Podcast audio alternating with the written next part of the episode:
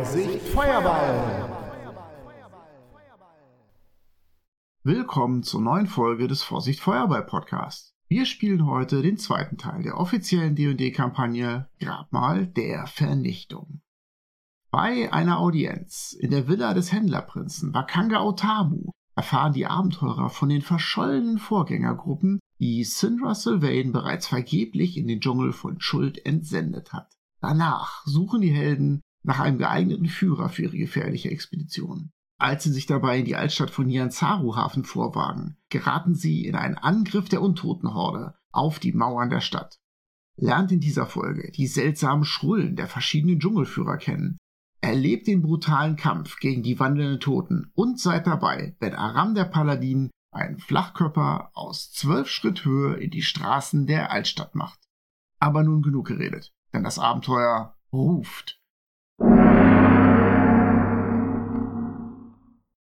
So, und ab geht die wilde Luzi. Herzlich willkommen zum Vorsicht Feuerball Podcast Tomb of Annihilation. Wir spielen auf Deutsch jetzt gerade mal der Vernichtung. Zweiter Teil. Wir vermissen noch unseren Mitspieler Dennis, der Spieler von Araam, dem Halborg-Paladin. Der wird aber kurz oder lang dazustoßen. Ihr befindet euch auf dem großen Zuck. Das ist der große Markt zwischen Händlerviertel und Marktviertel. Was habt ihr vor? Ja, wir hatten ja beim letzten Mal uns reichlich mit selber eingedeckt und waren, glaube ich, da mal überlegen, wie man irgendwie hier an Geld kommt, weil hier alles so teuer ist. Ja, jetzt könnte man die Schirmherren noch mal aufsuchen. Wäre ich ganz stark dafür. Das heißt, ihr wollt Richtung der Villa von Wakanga Otamu gehen, ja? Ja. ja. Hört sich gut an. Dann marschiert ihr durch die Straßen.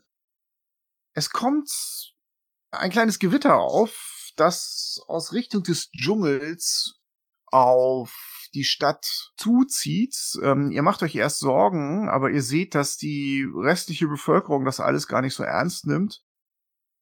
Und dann beginnt es zu regnen. Ähm, ihr stellt aber fest, dass die meisten Schulter sich da gar nicht groß von abschrecken lassen und weiter ihren Geschäften nachgehen. In der Mitte der Straße sind Abflussrinnen und die füllen sich wie von einem Augenblick auf den anderen mit starken Wasserströmen, die die Hügel heruntergerauscht kommen und in Richtung des Hafenbeckens fließen. Ich ziehe meinen Umhang enger zusammen. Und dann erreicht ihr ähm, die Villa von Wakanga Utamu. Die Villa von Wakanga steht mehr oder weniger im Schatten des Tempels von Savras, der mit seinem starrenden Auge in den Himmel gerichtet ist mit dieser Kuppel. Und ihr kennt davor diese drei Wachen. Zwei stehen vor dem Eingang mit gekreuzten Speeren und der erste tritt euch entgegen. Hallo, wir würden gerne äh, mit unserer Schirmherrin Sindra Sylvain sprechen. Mein Name ist Wuvunax und wir sind zusammen hier angekommen. Er zieht eine Augenbraue hoch und meint, ich kenne euch. Ich wurde unterrichtet, den Meister zu unterrichten, wenn ihr hier ankommt. Er nickt den anderen beiden zu. Bleibt wachsam, Brüder. Und geht in den Eingangsbereich der Villa. Grundsätzlich sieht das Gebäude ziemlich beeindruckend aus. Ist jetzt nicht so riesig, aber es sieht schon sehr geschmackvoll aus. Und die Tür öffnet sich und im Eingangsbereich erscheint ein Diener, ebenfalls ein Schulter mit einer sehr, sehr breiten Brust, sehr, sehr vielen Muskeln. Der sieht jetzt aber nicht aus wie ein Krieger oder sowas. Und er hat eine blutrige Hose an, eine Schärpe, an der diverse Abzeichen sind. Und auf seinem einen Arm hat er so ein Handtuch hängen. Er verbeugt sich vor euch und sagt in perfekter Allgemeinsprache, Willkommen in der Villa Otamu. Die Freunde von Sindra Sylvain sind auch die Freunde von Wakanga Utamu. Ich drehe mich kurz zur Gruppe um. War doch gar nicht so schwer. Dann gehen wir mal rein, denke ich, ne? Er reicht jedem von euch dieses Handtuch. Ihr kommt ja aus dem Regen und ihr merkt, dass das mit so Pfefferminzdampf parfümiert wurde und ihr könnt euch damit abwischen. Nehme ich doch dankend an. Ihr kommt in so einen Eingangshof, in einen überdachten, der ist ganz luftig gemacht und ist auch ein Springbrunnen drin. Links seht ihr einen Waschraum, wo der Diener die Handtücher hinbringt. Der Diener kommt zu euch zurück und deutet auf die Tür gegenüber und dahinter erkennt ihr einen weiten Raum mit Kissen, Teppichen und mehreren engen Fenstern, die raus in den Garten reichen. Der Diener deutet darauf hin, dies ist das Empfangszimmer für Gäste des Meisters. Lasst euch hier nieder. Was möchtet ihr trinken? Einen heißen Tee. Lauwarmer Pfefferminztee.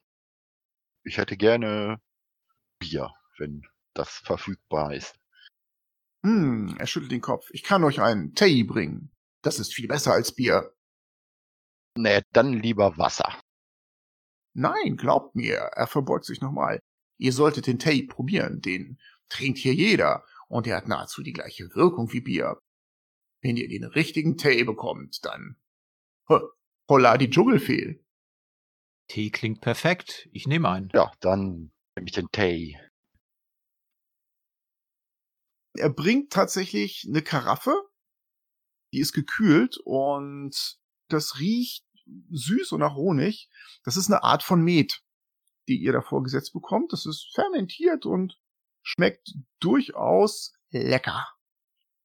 Gut, ihr wartet einen Augenblick und dann hört ihr langsame Schritte und Syndra Sylvain setzt sich in eines der Kissen und hält sich wieder ihre weiße Maske vors Gesicht und sagt mit müder Stimme, ich hatte mich gerade hingelegt. Dann wurde ich unterrichtet, dass ihr hier seid. Ihr seid ja nicht weit gekommen, Freunde. Es tut uns leid, dass wir Sie jetzt wieder geweckt haben. Ähm, Sie winkt ab. wir haben uns jetzt in der Stadt etwas umgesehen. Wir haben eine Unterkunft gefunden.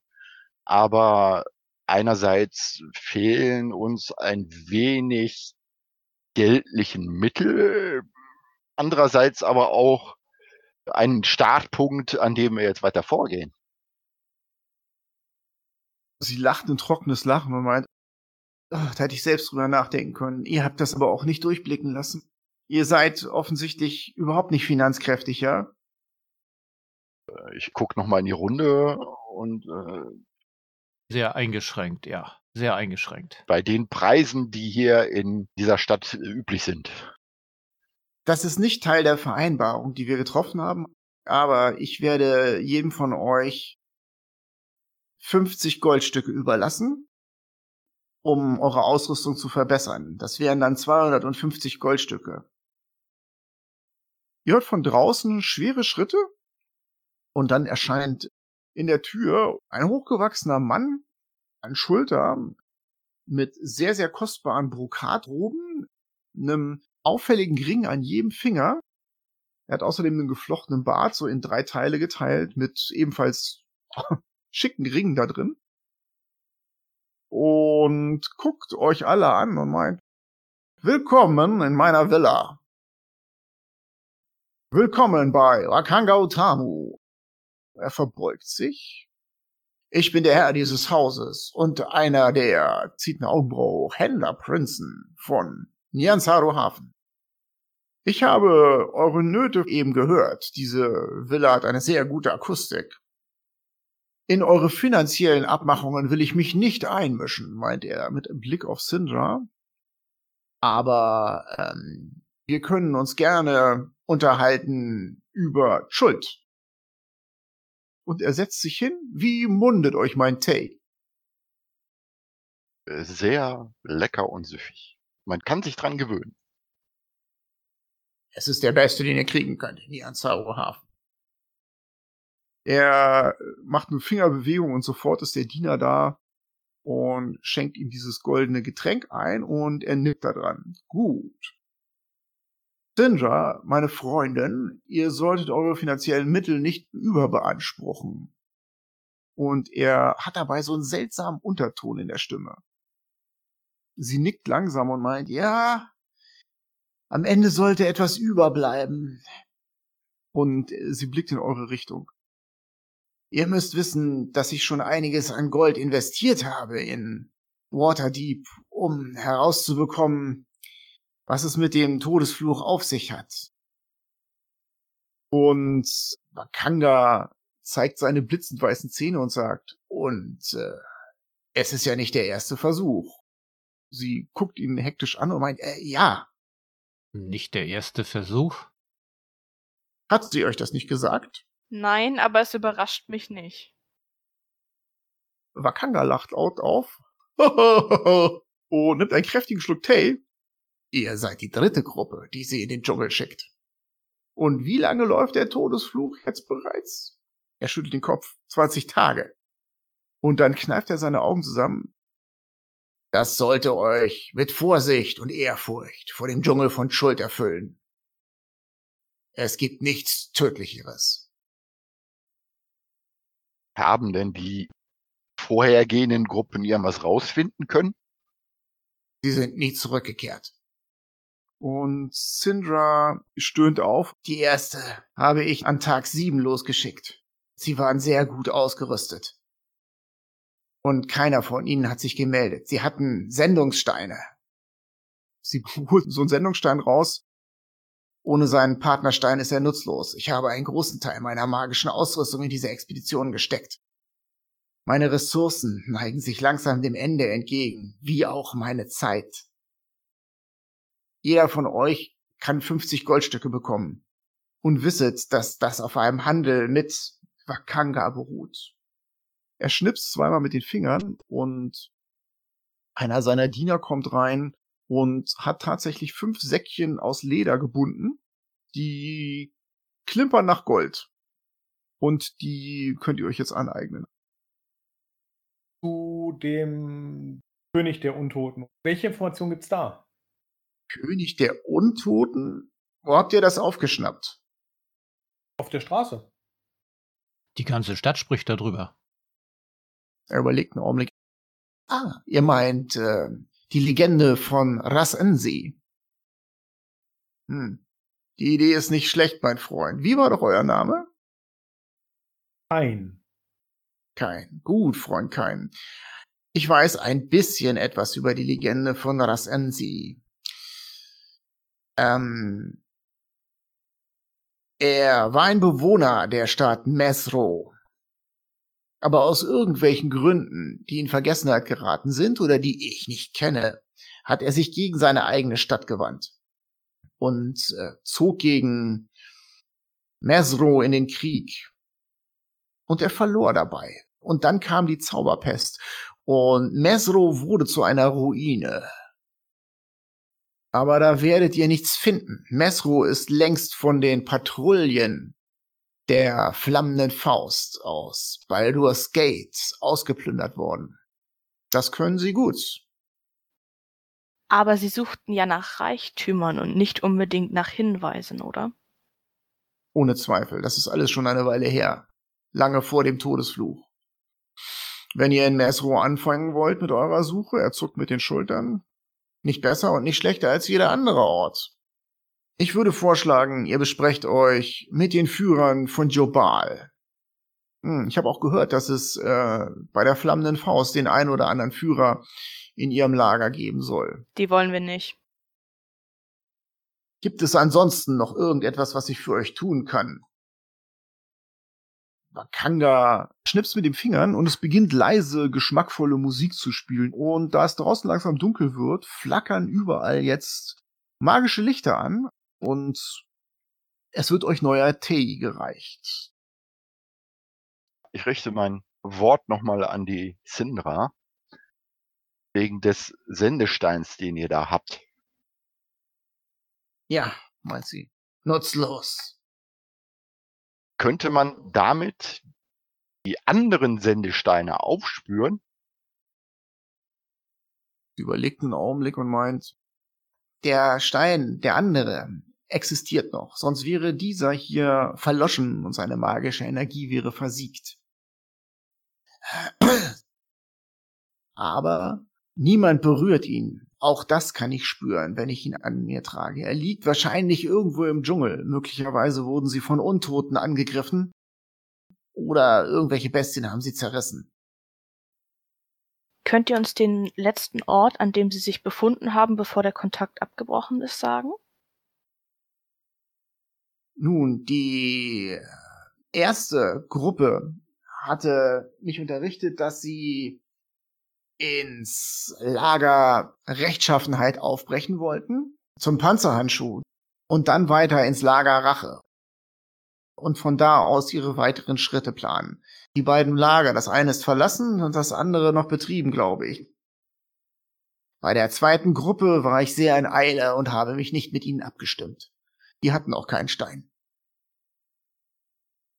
Aber wenn ihr uns diesen Stein eventuell mitgeben könntet, könnten wir ja versuchen, das Gegenstück oder die Gegenstücke aufzuspüren. Sie zögert einen Augenblick. Dann gibt sie ihn dir, den Stein, und meint, gut. Ich frag sie dann nochmal, wie das Ding funktioniert. Nun, ihr müsst ihn in der Hand halten und euch einfach einen zweiten Stein vorstellen, der genauso aussieht. Da, ihr sprecht da einfach rein. Das funktioniert relativ einfach. Ihr merkt, wenn jemand anders den Stein berührt. Ja, dann packe ich den ein. Sie meint noch, der Führer der ersten Gruppe hieß Chang. Die zweite Gruppe wurde von einem Paladin angeführt, namens El Rohir. Chang kam aus dem Osten. El Rohir war eine Halbelf von der Schwertküste. War, ich bin mir sicher, sie sind alle tot. Das heißt, wir könnten jetzt Mesro erkunden oder die Lager da abklappern sozusagen. Wakanga meint, falls ihr noch sonst irgendwelche Fragen habt, ich will euch gerne weiterhelfen. Und dann lächelt er wieder sein strahlendes weißes Lächeln. Wenn ihr magische Versorgung braucht, mögt ihr euch ebenfalls an mich wenden. Ich kann die meisten Dinge organisieren. Schriftrollen, Tränke, er nickt euch zu. Ich scharre mit den Hufen und sage, wir müssen was unternehmen, wir müssen handeln, wir müssen los. Ich denke, wir sollten uns einen Führer suchen. Wenn ihr mit den Führern von Jubal reden wollt, dann würde ich euch vorschlagen, findet euch heute Abend noch ein. Beim Büro des Hafenmeisters. Da ist bis tief in die Nacht Betrieb. Und ihr werdet auf jeden Fall den einen oder anderen der Führer da finden.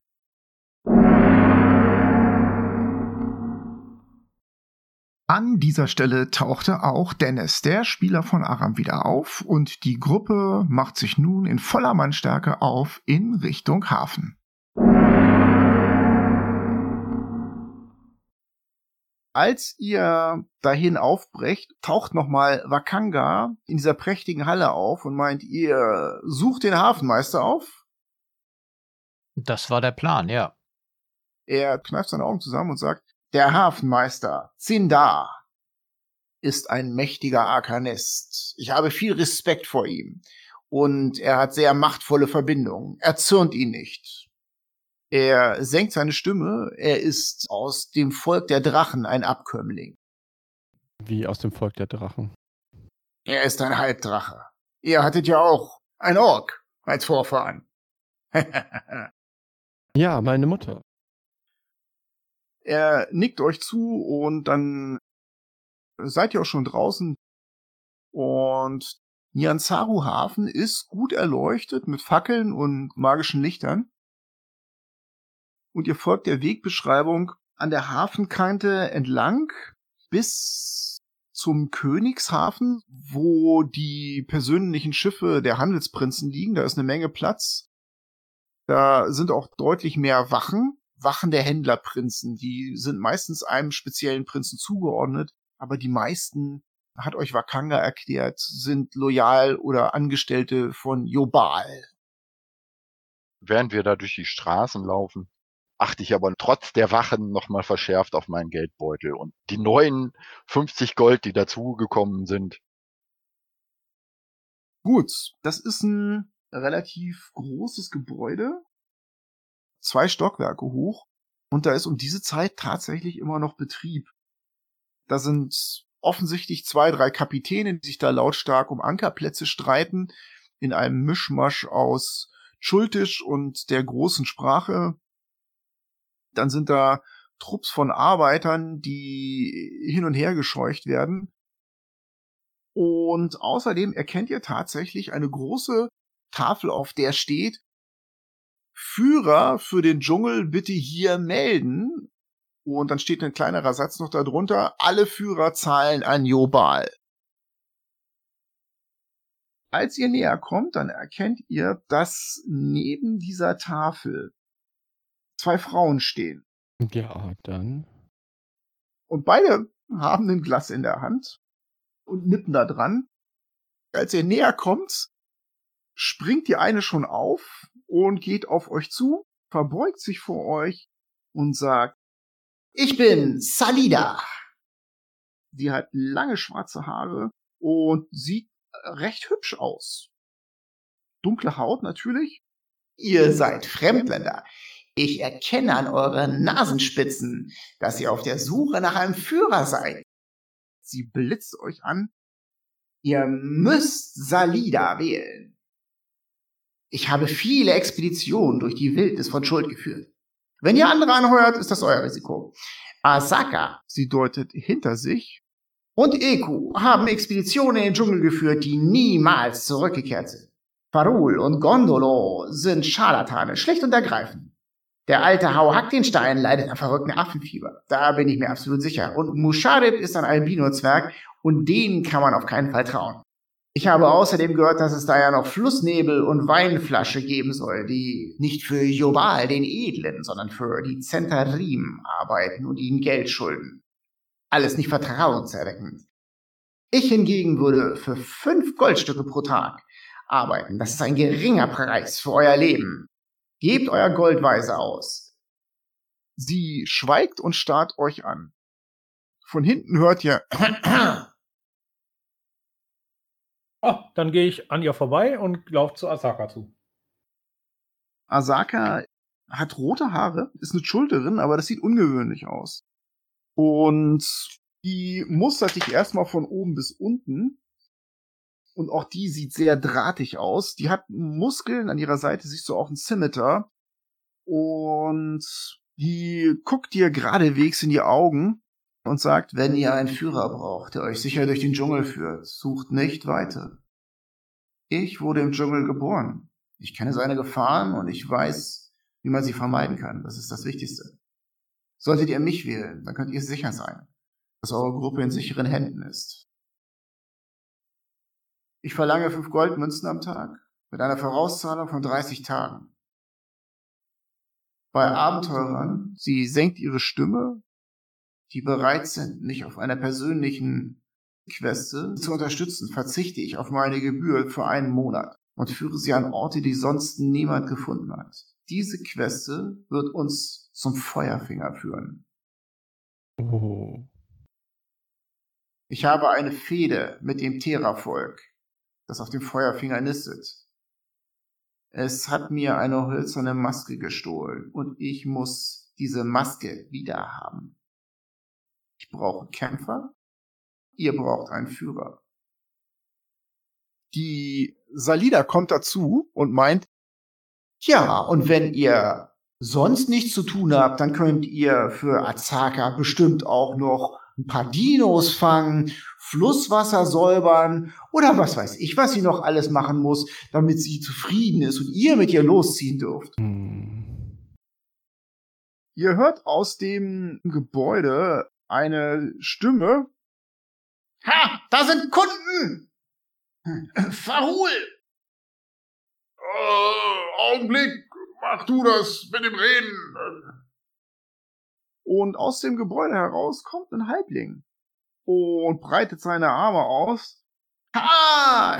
Ja, dieses Weibsvolk, das braucht ihr doch nicht. Ihr braucht echte Männer. Er klopft sich auf seine Halblingsbrust und kommt auf euch zu. Ich muss schmunzeln. Ich bin äh, Gondolo. Ich bin Boxer, Scout äh, und außerdem ähm, Weise. Und ein halber Kerl. Ja, äh, äh, ihr werdet euch wundern, im Kampf Mann gegen Mann oder Halbling gegen Halbling, da zeigt sich das Herz eines Kriegers. Na los, stellt euch, los, los, los, los. Er tut so, als würde er mit ihr boxen. Ja, ich richte mich auf. Äh, Augenblick mal, äh, wir sind ja nicht zum Kämpfen hier, lass uns über das Geschäft reden. Also ich bin, äh, ich bin Gondolo, die eine Hälfte von Farul und Gondolo. Äh, äh, warum wollt ihr Geld für einen Führer ausgeben, wenn ihr zwei zum gleichen Preis haben könnt? Wir haben den Verstand, wir haben die Ausrüstung Und er hüpft so ein bisschen hoch. und wir haben unseren eigenen Triceratops, ein Dreiohrensaurier. Wenn wir damit fertig sind, euch zu den uralten Städten und heiligen Orten zu führen, die wir kennen, werdet ihr in Gold und Magie schwimmen. Alle anderen Führer lassen euch im Kreis laufen und lassen euch all die Arbeit machen. Hier, Er zeigt rüber zu Azaka. Hat sie euch schon erzählt, wo ihr sie überall hin begleiten müsst, um euch abschlachten zu lassen? nicht mit uns. nicht mit uns. Lasst euch nicht täuschen. Wenn wir nach Nianzaro-Hafen zurückkehren, wir alle zusammen, werdet ihr genug Geschichten und vor allem Reichtümer für ein ganzes Leben haben. Unser Preis, fünf Goldmünzen am Tag mit einer kleinen Vorauszahlung von 30 Tagen. Aber wir sind gerne bereit, unseren Preis für gleiche Anteile an gefundenen Schätzen zu verringern. Versteht ihr? Wir machen eine Abenteuerkompanie. Ja, Verhul. Aus dem Haus heraus kommt ein Kalishit. Und ähm, ihr seht, dass er so ein bisschen schwankt. Ich mache jeden kalt und äh, ich habe einen Triceratops, dass das klar ist. Er guckt euch an. Ah, Gondolo, was sind das für Typen? Das sind unsere Kunden, Verhul. Äh, Gondolo hat sicherlich schon alles gesagt, nicht? Hm. Ich bin dafür, dass wir den Führer nehmen, der am wenigsten redet. Alle schweigen. Ich rufe da mal ins Haus. Ist da noch einer drin? Danke, Jule, danke. Ich guck mal in das Haus rein. Da drin ist ein großer Raum, ein großes Büro mit Regalen, in denen Schriftrollen und Bücher stehen und mehrere Schreibtische, an denen Scribes, also Schreiber, sitzen. Da stehen vier Wachen mit Öklava, Speeren und außerdem steht da, als ihr reinkommt, ein ganz eindeutig Halbdrache auf. Oh. Ähm, das ist eine beeindruckende Gestalt, groß und der hat ganz dunkle schwarze Haut, einen perfekten Astralkörper, aber seine schwarze Haut hat so Goldstaub da drauf, der so leicht im Lichte der magischen Fackel in diesem Raum glitzert. Und Aram, als er dich sieht, äh, starrt er dich erstmal an und dann lächelt er. Willkommen im Hafen. Mein Name ist Cinder. Und dann lächelt er dich breit an und gibt dir eine nervige Hand. Ja, die drücke ich. Und ja, als du seine Hand schüttelst, merkst du, dass seine Haut so leicht schuppig ist und sehr, sehr dick und fest. Mein Freund, die da draußen sind nicht die einzigen, die für Jobal arbeiten. Es sind immer welche unterwegs im Dschungel, aber ihr solltet vielleicht noch mit Eku reden. Sie ist morgen sicherlich hier. Ich kann sie auch herrufen lassen, wenn es um einen ernsthaften Auftrag geht. Ja. Ja, erzählt mir noch etwas über EQ und dann können wir auch sagen, ob das ein ernsthafter Auftrag werden könnte. Sie ist besonders. Sie arbeitet nicht mit jedem. Und sie geht früh ins Bett, deswegen ist sie nicht mehr hier. Und dann gibt's da noch einen Zwerg. Wenn ihr ähm, an Expeditionen zu Ruinen interessiert seid, dann soll er eine ganz gute Adresse sein. Hau, hack den Stein. Und es gibt noch einen zweiten Zwerg, Musharib. Ein Albino-Zwerg. Ich mag ihn nicht besonders, aber wenn man was über Albino-Zwerge sagen kann, dann, dass sie sich in dem Dschungel gut auskennen. Mit denen solltet ihr auf jeden Fall reden. Und dann senkt er seine Stimme und meint, Und falls ihr nicht mit Jobal zusammenarbeiten wollt, dann könnt ihr es auch ähm, vor den Toren der Stadt probieren. In der Altstadt, an den Ziguraten. Findet ihr, wenn ihr euch ein bisschen umhört, Flussnebel und Flasche. Das sind zwei Tabaxis. Von denen weiß ich zumindest, dass sie schon mal zurückgekehrt sind und jemanden dabei hatten. Die waren zumindest einmal erfolgreich. Ja, die arbeiten allerdings nicht mit Jobal zusammen. Könnte also sein, dass ihr euch damit auf die falsche Seite stellt. Okay. Ich habe Geschäfte hier zu erledigen. Macht sich nicht alles mit Magie. Er bewegt seine Hand und ein schweres Buch schwebt aus dem Regal auf den Tisch. So. Vor Mitternacht muss ich noch einiges durcharbeiten. Dann setzt er sich hin und blättert durch dieses Buch, macht Notizen und kontrolliert da irgendwelche Frachtlisten. Ja. Dann schüttle ich kurz den Kopf und drehe mich um und gehe. Ich frag mal Asaka, wo soll denn dieser Flammenfinger sein? Äh, habt ihr eine Karte? Ja, ich komme da rüber und zeige die Karte. Der Feuerfinger ist am Tiriki-Fluss.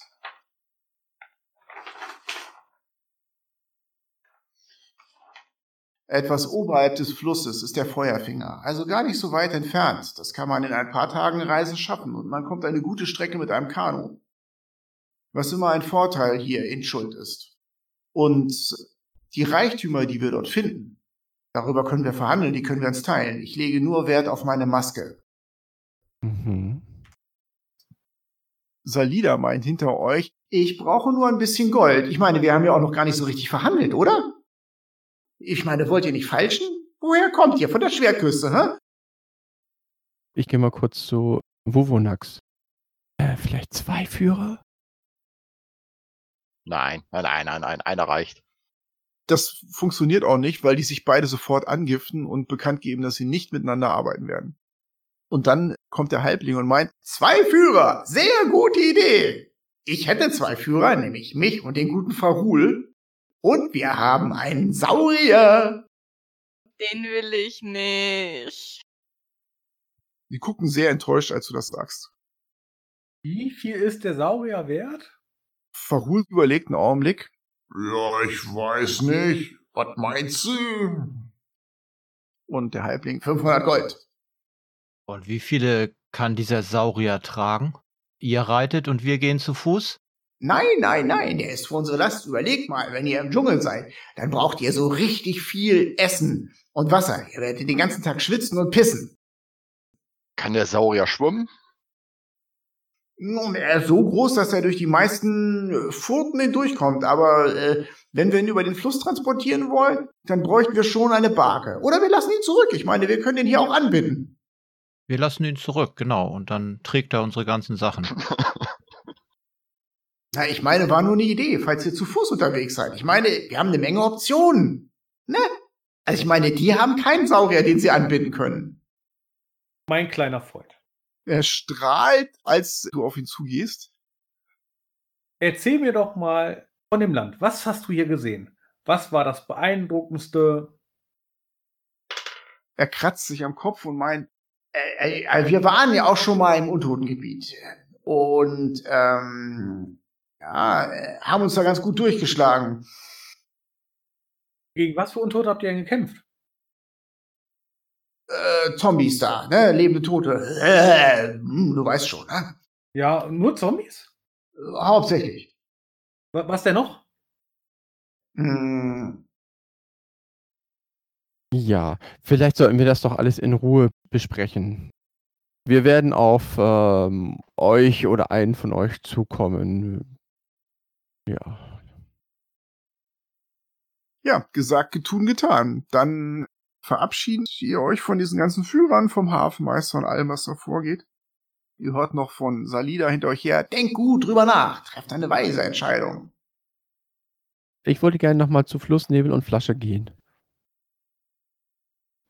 Ich wollte auch mit. Dann, wenn noch jemand mitkommt, ja dann, dann lass mal gehen, ne?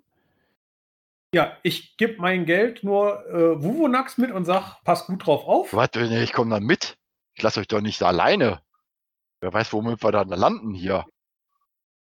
Dann drücke ich mein Geld der einzigen vertrauensvollen Person, die ich sonst noch kenne, in die Hand, Joe.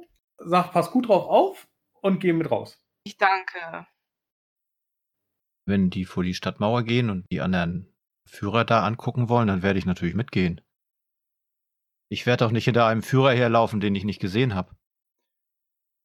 Ich gehe da nicht hin.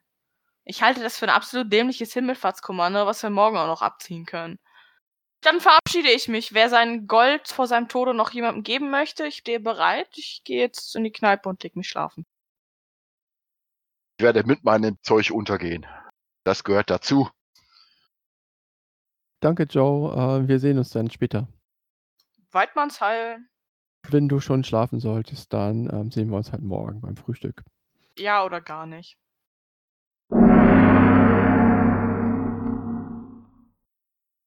Ihr nähert euch nach ähm, einem kurzen Marsch durch das Händlerviertel dem Tor zur Altstadt. Das ist eine richtig schöne, hochaufragende Mauer mit alten Verzierungen und Stuck obendrauf, Elefantengesichtern und einem großen Tor. Und dieses Tor ist um Himmels Willen fest verschlossen. Hinter der Mauer könnt ihr zwei Pyramiden aufragen sehen, die da drüber ragen, so Stufenpyramiden. Da brennen Fackeln und Feuer drauf, die das erleuchten. Die sind mit Hütten und slumartigen Gebäuden bebaut. Ich betrachte fasziniert die Pyramiden.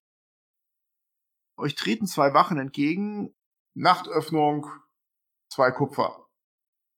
Ja, ich gebe ihm. Warte. Ähm, wir suchen zwei Leute. Plus Nebel und Flasche. Zwei Tabaxi. Die beiden, von denen habe ich gehört. Die sind tatsächlich da draußen. Haltet euch an der rechten Pyramide in der Nähe des großen Bettlerpalastes. Kennt ihr die beiden? Er zuckt mit den Schultern, nur vom Sehen. Man hört viel von denen. Ich glaube, sie arbeiten. Er senkt so seine Stimme als illegale Führer. Es ist ein Wunder, dass Jopal sie noch nicht. Äh, er macht so eine Bewegung mit der Hand über den Hals. Okay. Er grinst und er stößt das Tor auf. Viel Glück mit Fluss und Flasche. Und er schubst euch so ein bisschen raus. Als sich das Tor hinter euch schließt, erkennt ihr praktisch so eine Art Schlucht zwischen diesen beiden Pyramiden und ihr erkennt eine Hängebrücke, die vor dem Licht des Mondes darüber hängt. Ihr hört hier schon die ersten Geräusche des Dschungels.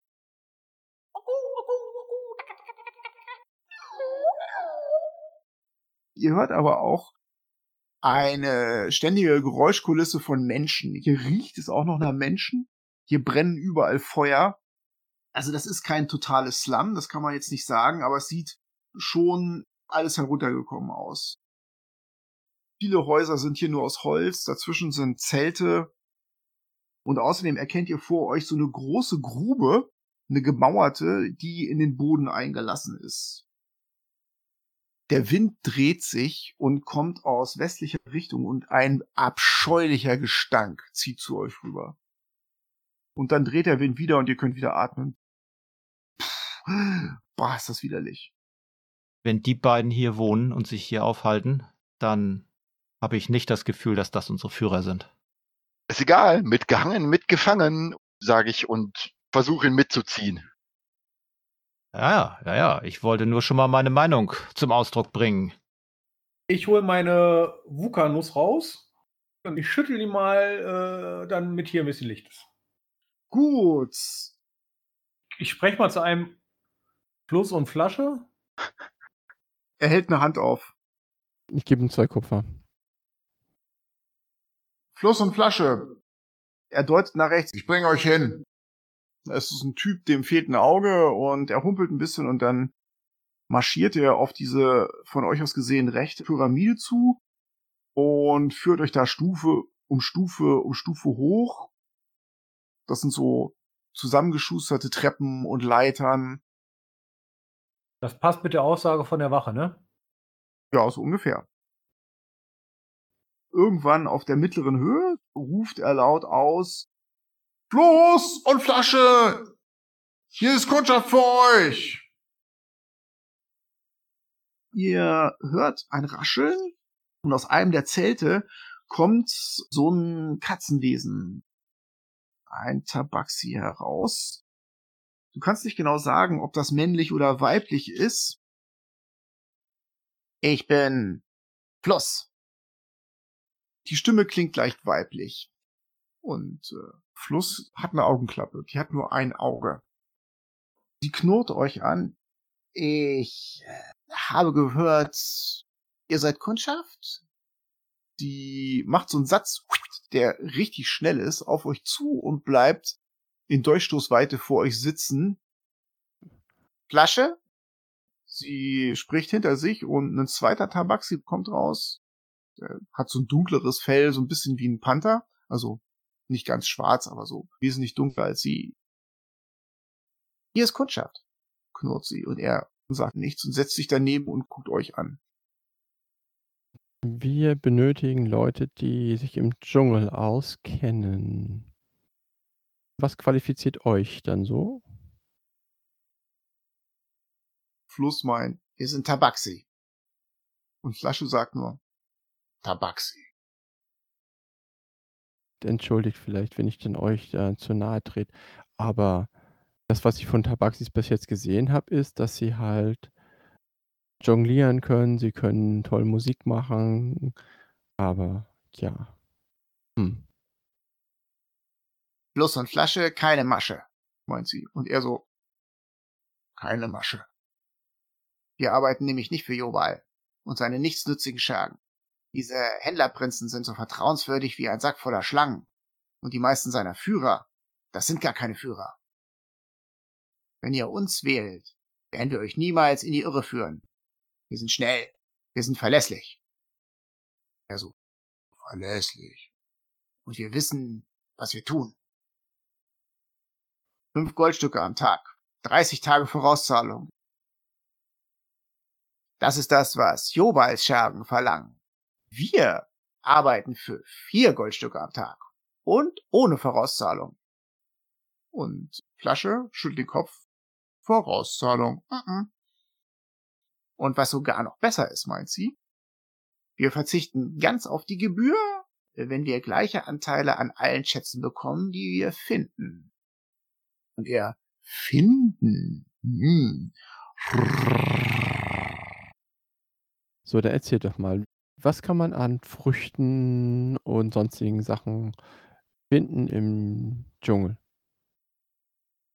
Die gucken sich so beide an und er zuckt mit den Schultern und meint, Affenfrucht. Die verrückte Affenfrucht. Dafür solltet ihr euch aber in Acht nehmen, aber wenn man sie erkennt, knurrt sie, kann man sie gut verkaufen.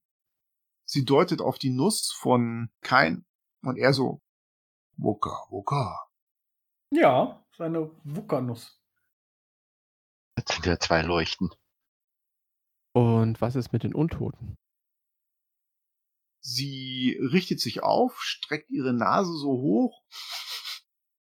Wir riechen sie und gehen ihr aus dem Weg. Wisst ihr irgendetwas über die? Was gibt's für verschiedene Arten von Untoten? Wandelnde Leichname und Leichenfresser. Gule. Gule, knurrt Flasche. In diesem Augenblick hört ihr ein Horn. Was über die Pyramiden hinweg halt. Und es beginnt sofort ein großes Geschrei in der Gegend. Die beiden springen auf und. Was ist das, frage ich.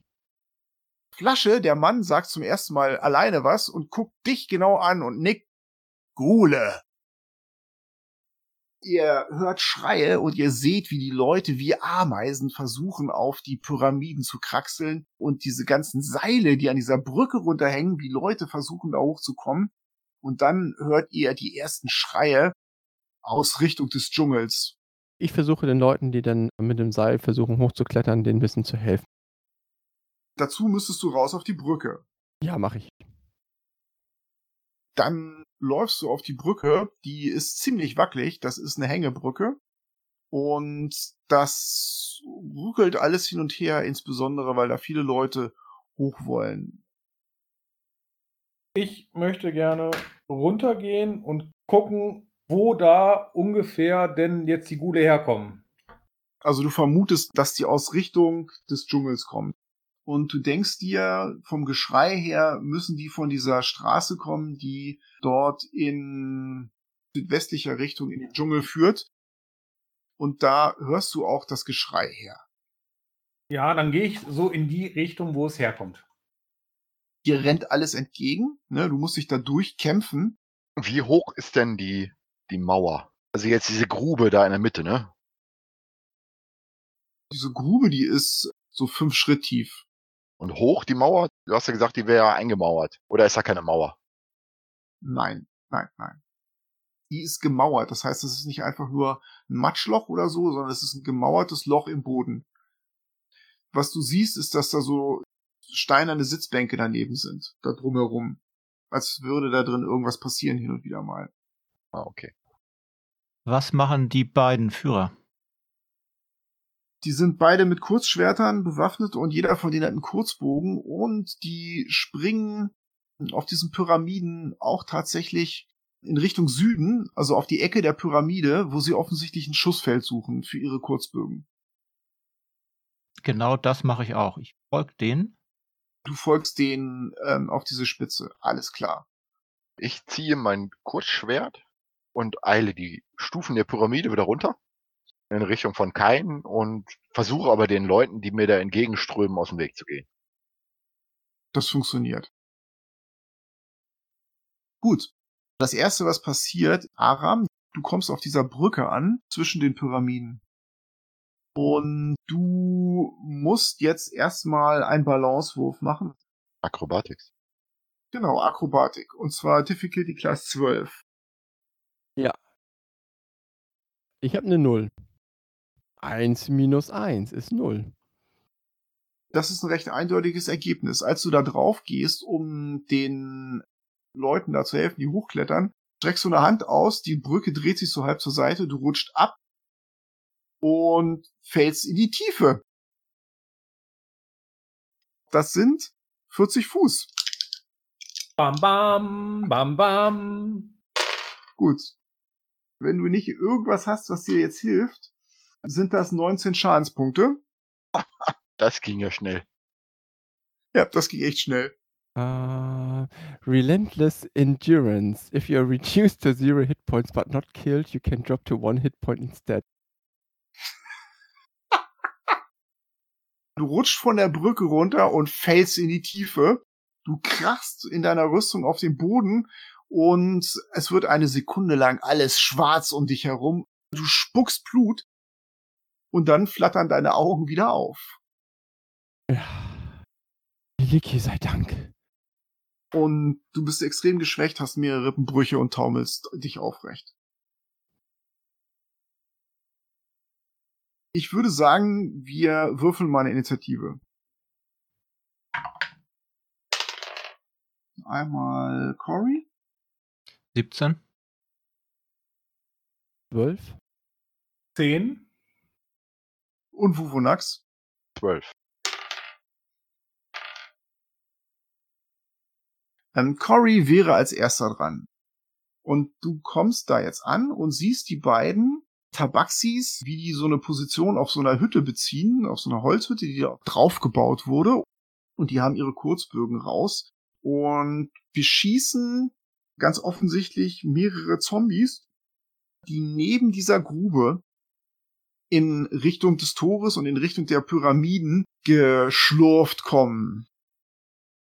Man kann die relativ schlecht sehen. Die Tabaxis scheinen da nicht so viel Schwierigkeiten mit zu haben. Und zack, zack, zack, zack, schießen mit ihren Bögen ein Pfeil nach dem anderen darunter. Ja, ich habe meine Armbrust, hab die im Anschlag und ruf Aram, Kane, Uvunax, lass uns weg hier. Wir können hier nicht viel ausrichten. Und schieß noch mal fürs Protokoll in Richtung irgendwas, was ich da als Feind ausmachen kann. Okay, dann hast du einen Nachteil, dann schieß mal bitte. Ich habe schon mal eine Eins gewürfelt. Dann brauchen wir nicht drüber reden. Dann passiert Folgendes. Hinter diesen Zombies kommen eine ganze Gruppe von weiter vergammelten Untoten, also Skelette, entlang gelaufen. Zwei von denen stürzen in diese Grube rein und sind schon mal weg. Zack. Der eine vordere Zombie bleibt stehen und schreit irgendwas Unartikuliertes in die Nacht heraus. Wuvunax ist dran. Ich bin ja die Treppe da wieder runtergelaufen und habe mich der Grube genähert. Ich habe aber noch geguckt, wo Kane sich rumtreibt. Irgendwie wollte ich in seiner Nähe bleiben. Neben dir schlägt gerade Aram auf. Rums. Ja, ich bin ja erstmal ganz überrascht, dass er das überlebt hat. Du siehst aber auch rechts von der Grube eine Gruppe Untote näher kommen. Die sind von dir 30 Schritt entfernt. Vorneweg zwei, drei Zombies und dahinter so eine Gruppe Skelette. Dann gehe ich näher ran und dann gehe ich dahinter irgendwelchen Dingern in Halbdeckung. Ich will da ja nicht da reinrennen. Sehr gut, das funktioniert. Dann ist Aram dran. Aram macht folgendes. Er schnauft kurz, hält sich dann die Hand auf den Brustkorb, atmet tief ein und aus. Die Hand leuchtet ein wenig und danach schnappt er sich den Schild vom Rücken, nimmt ein Wurfspeer in die Hand und rennt Richtung Wuvonax. Der ist in Deckung, da ist Platz für dich auch.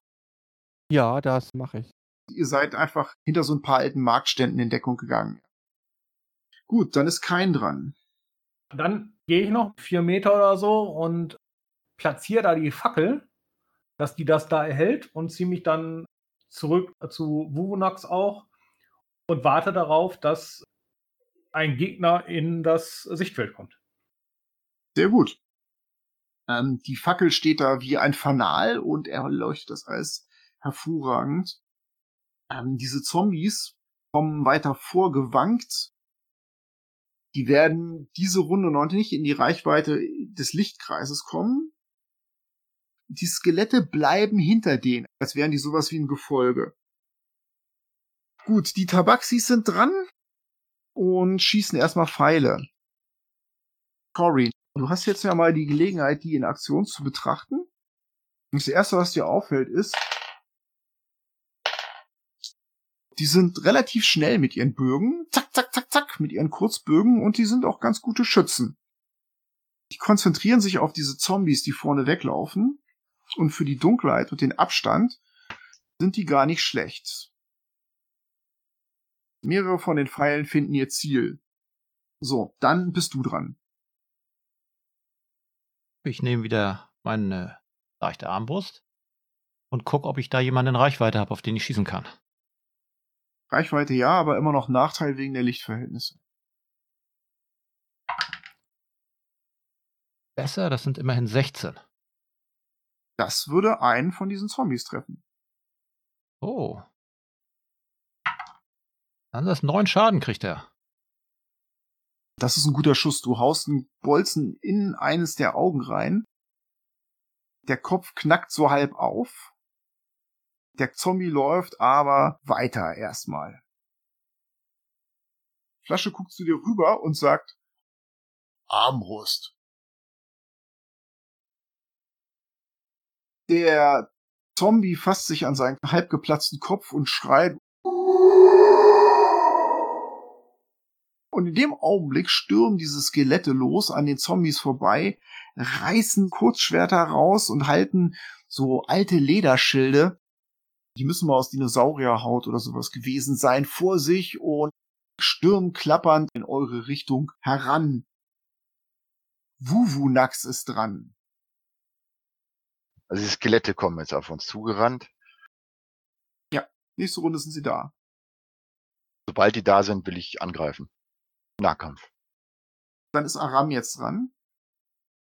Aram visiert einen der Skelette an, hält seinen Wurfspeer in der Hand, wiegt ihn in der Hand, sodass er gut ausbalanciert ist, springt hoch, wirft mit aller Wucht den Wurfspeer auf das Skelett und trifft Rüstungsklasse 15.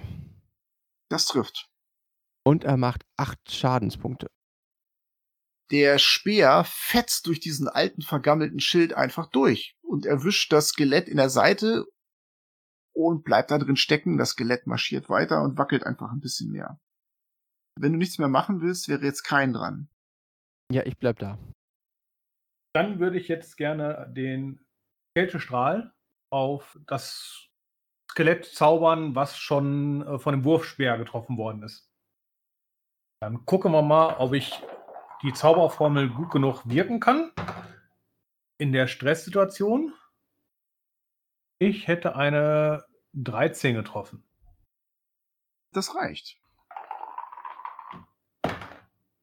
Und ich würde vier Schadenspunkte machen. Das Skelett vereist einen Augenblick, während es läuft und bleibt stehen und dann dreht es seinen Kopf. Das Eis platzt von ihm ab. Und es rennt weiter auf euch zu. Es ist aber nun wirklich sehr, sehr mitgenommen schon. Die Bewegungsrate ist dann reduziert, ne? Dann bleibt es zurück hinter den anderen. Ich möchte mich jetzt gerne noch ein Stück weiter zurückziehen. Vier, fünf Schritt weiter zurück ist ein altes Gebäude aus Holz. Da kannst du dich hinter die Ecke stellen. Das funktioniert. Wunderbar. Die Zombies wanken hinter den Skeletten hinterher und die Tabaxis beginnen wieder auf die zu schießen. Ah, diesmal sind sie nicht ganz so glücklich. Einer der Tabaxis schafft es, einen Pfeil in den Kopf zu versenken, des Zombies, dessen Kopf schon halb aufgebrochen war. Und der Zombie-Kopf platzt auseinander wie eine Wassermelone. Und dann fällt er neben sich in diese Grube rein und ist weg. Der andere Zombie wurde nicht getroffen und marschiert weiter auf euch zu. Cory ist da oben dran. Ja, wie eben schon. Die Armbrust anlegen und auf einen weiteren Zombie schießen. Und hab eine 17 getroffen. Das sind fünf Schaden. Der marschiert weiter, hat jetzt noch einen Bolzen in sich stecken. Nach Cory sind die Skelette dran. Drei von denen kommen an eure Deckung herangerannt, haben ihre Schilde vor sich und ihre Kurzschwerte und versuchen erstmal mit ihren Kurzschwertern hinter eure Deckung zu stechen. Da sind noch zwei von euch, nämlich Wuvunax und Aram, nehme ich mal an. Mhm. Ja, ja. Ja, ich bin da noch in Deckung. Die Skelette klettern da so ein bisschen halb hoch. Rechnen mal plus zwei auf die Rüstungsklasse. Ein Skelett sticht daneben und eins trifft mit 22 auf Wuvunax. Ja, Dann kriegst du drei Schadenspunkte. Ja, du kannst dem Stich einigermaßen ausweichen und wirst nur leicht verletzt. Das dritte Skelett sticht ebenfalls nach Aram, versucht so ein Stück vor diesem Marktstand zur Seite zu wischen, um an ihn ranzukommen. Das gelingt aber nicht und der kommt gar nicht zum Schlag. Das letzte Skelett, das schon schwer verletzt ist und außerdem eingefroren halb, zieht seinen Kurzbogen und schießt auf Aram. So, das würde Rüstungsklasse 17 treffen. Ich gebe dir jetzt aber insgesamt plus 5 Deckung gegenüber diesem Fernkampfangriff. Nee, trifft nicht. Okay, dann bleibt das da in diesem Marktstand stecken. Wuvunax ist dran. Ich greife das Skelett an, was mich da jetzt attackiert hat, mit meinem Kurzschwert. Rüstungsklasse 10, wahrscheinlich nicht. Das trifft nicht, nee. Aber ich setze noch mit der Faust hinterher auf den Schädel von dem Skelett. Rüstungsklasse 23. Wow. Du springst ein bisschen an deiner Deckung hoch und schlägst von oben auf das Biest runter. Über die ganze Deckung hinweg. Und mache drei Schadenspunkte. Wucht. Ah, das sind natürlich sechs. Und es gibt so einen Knack und es bildet sich so ein Riss. Das Biest fasst mit seiner Skeletthand dahin und hält sich den Kopf. Damit ist Aram dran.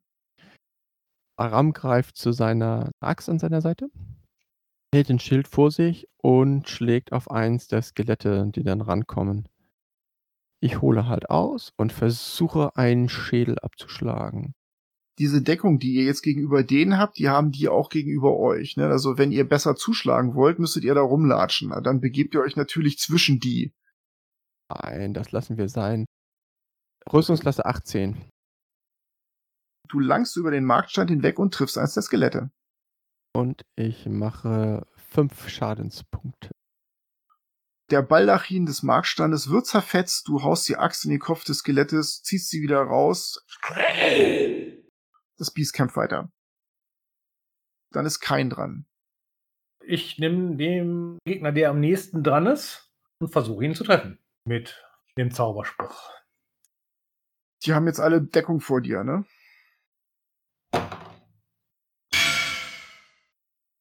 Ich hätte eine 19. Wow, guter Schuss, Wedge. Dann werde ich wohl treffen, auch mit Deckung. Und ich würde dir acht Schadenspunkte anbieten. Das war das Skelett, das schon den gespaltenen Schädel von Wuvunax hatte. Und gerade als Wuvunax zurückspringt, vereist das Skelett und fällt gefroren zu Boden und da bleibt es eingefroren liegen. Der erste Kill der Kampagne? Du kriegst Inspiration. Ui. Ey, da muss Aram aber auch Inspiration kriegen. First Blood. Auch wenn es das eigene ist. Zack. Okay. Ich finde, ich finde, das ist alles sehr schön. Also Aram, bitte. Du bist inspiriert, immer wieder aufzustehen. Ja, Dankeschön. Der Zombie mit einem Stöhnen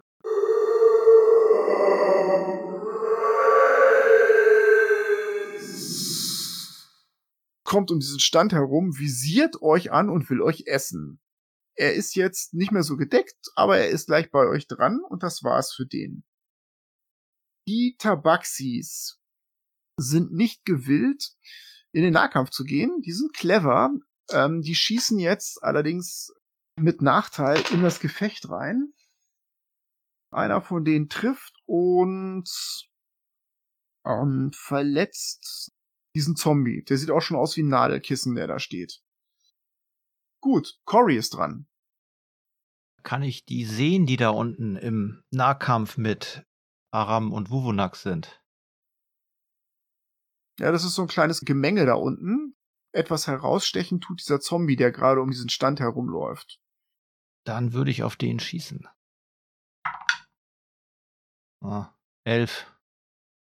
Das trifft. Das ist ein Zombie. Cool. Oh, dann sind das elf. Mehr kann ich nicht machen. Du triffst den ebenfalls in den Kopf und der Zombie fällt auf die Knie, fasst sich an seinen Schädel, versucht diesen Bolzen da rauszuziehen.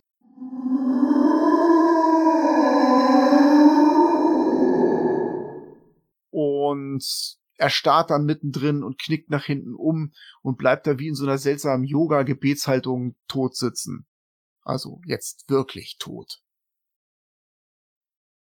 Die beiden Tabaxis neben dir knurren und Flasche sagt Armbrust.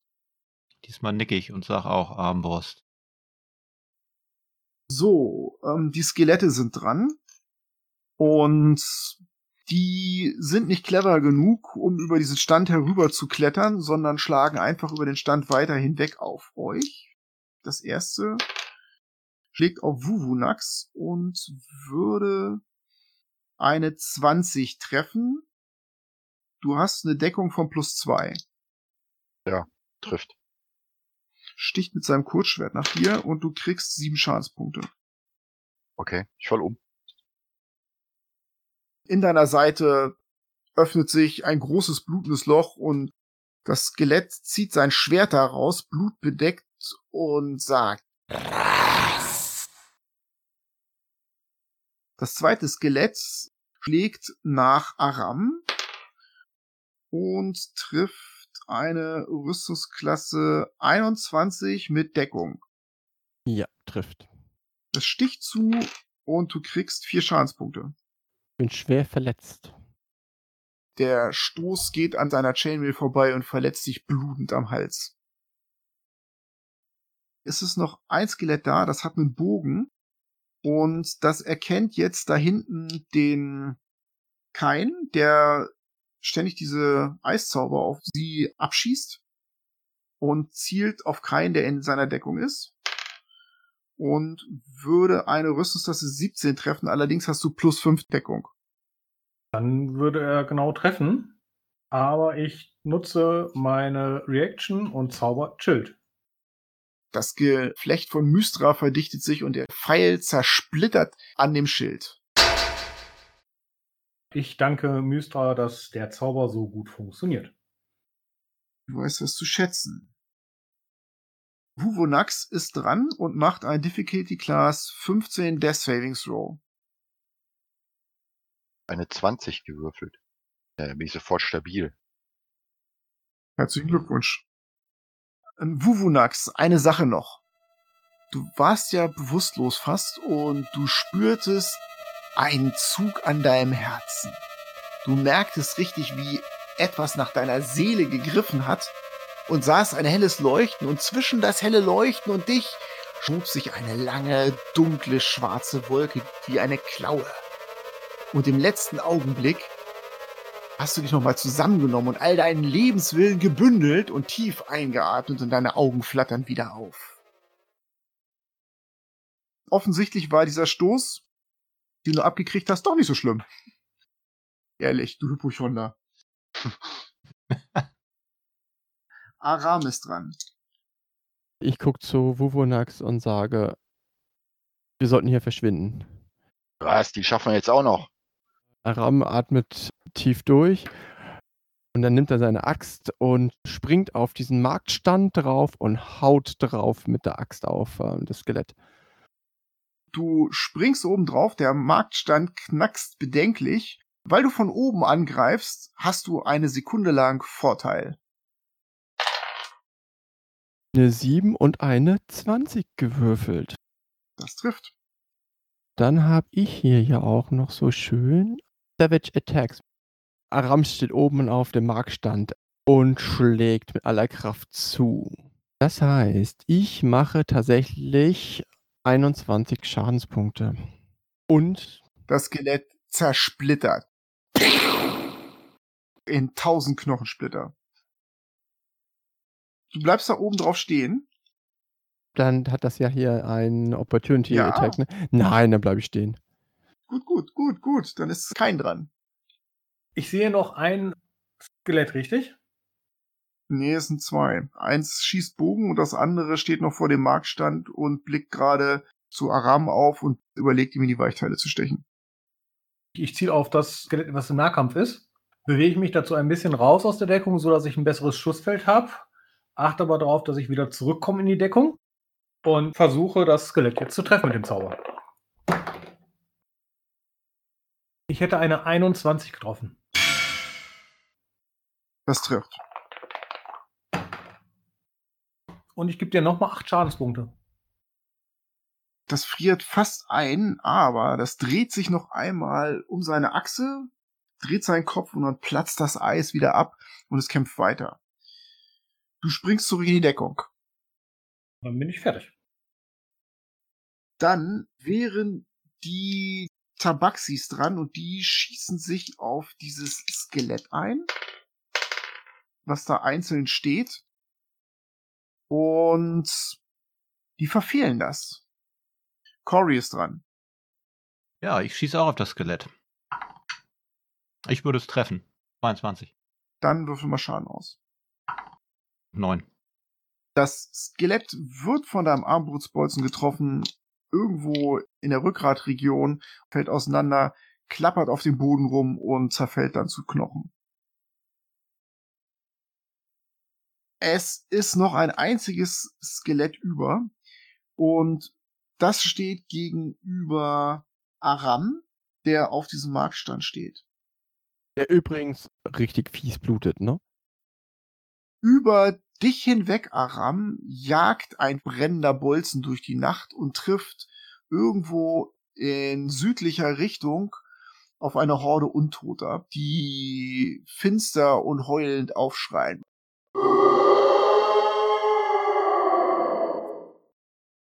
Von oben von der Stadtmauer hört ihr ein Hornsignal und laute Rufe. Nianzao, Schuld!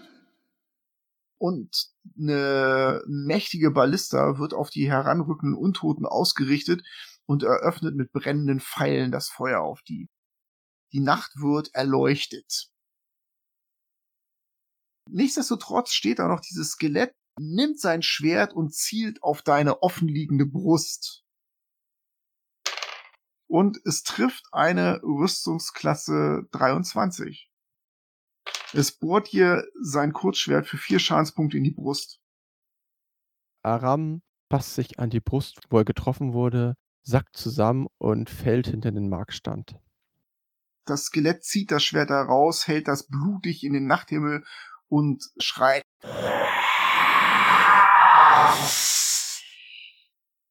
Wuvunax ist dran. Dann hüpfe ich aus meiner Deckung, springe über den liegenden Aram und kanalisiere mein Chi in meine rechte Faust, weil das Schwert habe ich ja fallen gelassen, und hau ihm meine Faust auf den Schädel. Hätte eine Rüstungsklasse 13 getroffen und mache drei Schadenspunkte.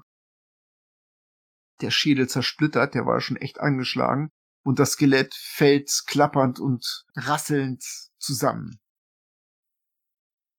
Ich würde jetzt ja eigentlich sagen, es kehrt Ruhe ein, aber das ist so nicht. Über euch hinweg jagen Pfeile in den Dschungel rein. Zwei Ballistas, die jetzt über dem Tor fertig gemacht wurden, schießen Brandpfeile in die Stadt rein, ungeachtet, dass da Menschen und auch Gebäude stehen, wird rücksichtslos auf die Untoten geschossen. Neben Cory und den Tabaxis gesellen sich noch ein paar mehr Schützen mit Kurzbögen, die in die heranrückenden Untoten hereinschießen. Und ihr kämpft jetzt auch nicht mehr alleine. Die Bevölkerung von Niazaru Hafen, die Wachen oben auf den Mauern und natürlich auch die Bogenschützen auf den Pyramiden drängen dann die heranrückenden Horden zurück in den Dschungel. Der Kampf geht noch eine gute Viertelstunde. Aber ihr begibt euch dabei nicht mehr groß in Gefahr. Und es gelingt euch dann natürlich auch, den schwer verwundeten Aram zu stabilisieren, nehme ich mal an. Das habt ihr sicherlich probiert. Ja, wollte ich gerade ausführen. Ey, das sind 50 Gold. Minimum. Der Kampf wütet, wie gesagt, noch eine Weile und danach helfen euch Fluss und Flasche oben hoch auf die Pyramide. Und Flasche hat von irgendwoher eine Flasche, die er aufmacht. Nickt euch zu und sagt nur Hey! Und reicht euch die Flasche. Ja, ich nehme einen tiefen Zug. Das passiert um euch herum an vielen Stellen. Also die Bewohner der Altstadt wissen das zu schätzen, dass sie überlebt haben und das gilt auch nicht für jeden. Es sind durchaus drei, vier Leute dem Angriff zum Opfer gefallen. Auf der Gegenseite sind bestimmt mindestens 20 Skelette und Zombies gefällt worden. Fluss kommt auch zu euch, nimmt einen Schluck von dem Tee und meint, wir haben jetzt unser Angebot gemacht. Wir würden uns euch anschließen. Von mir kommt ein Nicken zurück. Von mir auch. Ja, dann. Dann habt ihr eure Führer gefunden, ja? Sag mal so. Anscheinend. Die beiden werden ein Stück größer, als ihr denen eurer Hände reicht. Die nehmen ihre schmalen Katzenpfoten, ziehen ihre Klauen ein und schlagen ein. Und Flasche nickt Cory zu Armbrust.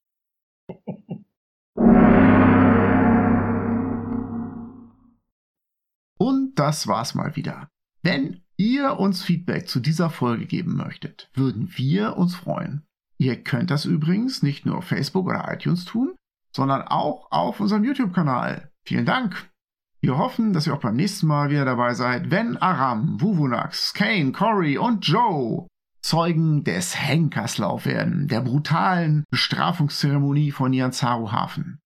Bis dahin, vielen Dank fürs Zuhören und mögen alle eure Würfe Crits sein.